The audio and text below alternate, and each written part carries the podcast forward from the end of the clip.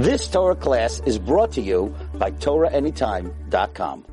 In Parshas Mishpatim we read, if someone causes damage to his friend, the pasuk says, "Verape yerape." He's obligated to pay for his medical bills. So why the double expression "Verape yerape"? So the Gemara says, "Mikan." We infer from here, "Shenitna rishus lerapes," that a doctor is granted permission to heal the sick. If you think about it, it should really say, Shenitna Rishus Lachoyle to go to the doctor to be cured. Why does it express the permission in the term that the doctor has Rishus to heal? And the Gra says something so powerful. When we engage in medical care, it's true that we must have a karas toif to our doctors. But at the same time, we have to realize that it is really the Ribono Shel Olam that is truly healing us.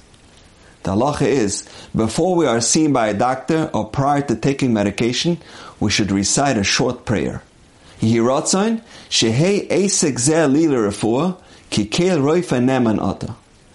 are essentially saying, Shalom, I'm doing my shtadlis by going to the doctor and by taking this medication. But I realize it is you, Hashem, who is truly healing me. You are giving wisdom to the doctor. You are making this medicine work for me but I know it's all you. Based on the Gra, we now understand why the pasuk says "Verape Yerape." Shenitnu rishos leroifa. The roifa is giving rishos. Which roifa? The ultimate roifa. The Ribono Shel Olam is giving permission to the doctor lerapois to do his job and to heal people. Hashem says, "I am the roifa kalbasa. I am the true healer." But I'm giving permission to the doctor to carry out my shlichus. That is why it is stated in the context of the doctor's permission. Because the doctor we are referring to is the Ribono Shel Olam. Chazal were very critical of doctors. There's a very cryptic Gemara in Masechtas Kedushin. The Gemara says, Toiv. The best doctors will end up in Gehenna. But the question is, doctors save lives. They are the heroes of society. If anything, they deserve the pentas in Gan Eden. And the answer that is given is because many doctors think that they are God. And they forget that it is actually the Ribono Shel Olam who is the one who's actually doing all the healing. They say, Trust me, I'm a good doctor, I'm a specialist, I have a lot of experience, I know what I'm doing, I will heal you. And they forget about the Ribono Shel Olam's role. When someone is healed, they take all the credit for themselves and fail to recognize the Roif and Neman. The Belzer Rebbe says, Toiv sheberoifim legehenem. The numerical value of Toiv is 17. The doctor, when he davens Shemona Esrei, he only has kavana by the other 17 brachas. By the bracha of Refuenu, they say, God, I got this. I don't need you on this one. That's why Toiv sheberoifim legehenem. The, the doctor that only has in mind the toiv, the 17, they will end up in Gehenna.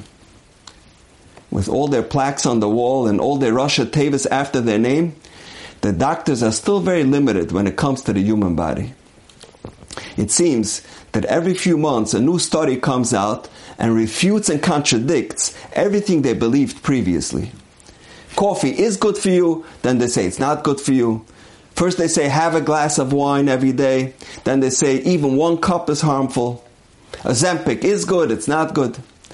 As much as they think they know, history has proven that it is really all the Rabbi. There was a man that came to the Gra and he was so broken and despondent. He said, Rebbe, the doctors have given up hope on me. I consulted with a top specialist and he said, I have run out of options for you. You have three months left. And the Gra told him, the Torah says, Verape Yerape. Doctors were given permission to heal. But the doctors were never granted permission to give up hope. That's not a right that the doctor has. Life and death is up to the Ribono Shel Olam. No one ever said that they have permission to make the patient give up hope and to tell them how much time they have left. How many times have they been wrong?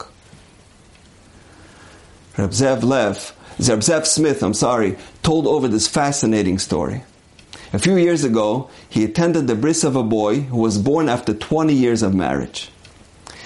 The father stood up by the bris, and he understandably was very emotional. he described the trials and tribulations that he and his wife had gone through for the last two decades. He said, over the years, we tried all different types of methods and all different types of treatments, and we davened by many holy sites, and we went to countless rabbanim around the world for brachas. Then one day, a great tzaddik from Eretz Yisrael was visiting the United States, and we went in for a bracha. And this great tzaddik asked me, in the last 20 years, have you ever davened for a child? And I was insulted by the question. What does he think I was doing for the last 20 years? But I swallowed my pride and said, Rebbe, of course I've been davening. You don't understand what I'm asking, the Rebbe told me. Did you ever daven with a firm belief that it is not the doctor, it's not the specialist, it's not the organization, it's not the treatments that will help your wife conceive? When you davened, did you have in mind that Hashem is the only one who can truly help you? Or was Hashem just plan B? If nothing else works as a last resort, Hashem should step in and take over. And that opened up my eyes. The Rebbe made me realize that I never did really daven with that kind of amuna. After that, I changed my attitude. And 10 months later, my son was born. He then turned to the baby and he said, This child is a testimony to the fact that when you truly believe that Hashem is the only source for your Yeshuas, then all of your tefillahs will be answered. And now, we know. Have a wonderful day. You've just experienced another Torah class brought to you by TorahAnytime.com.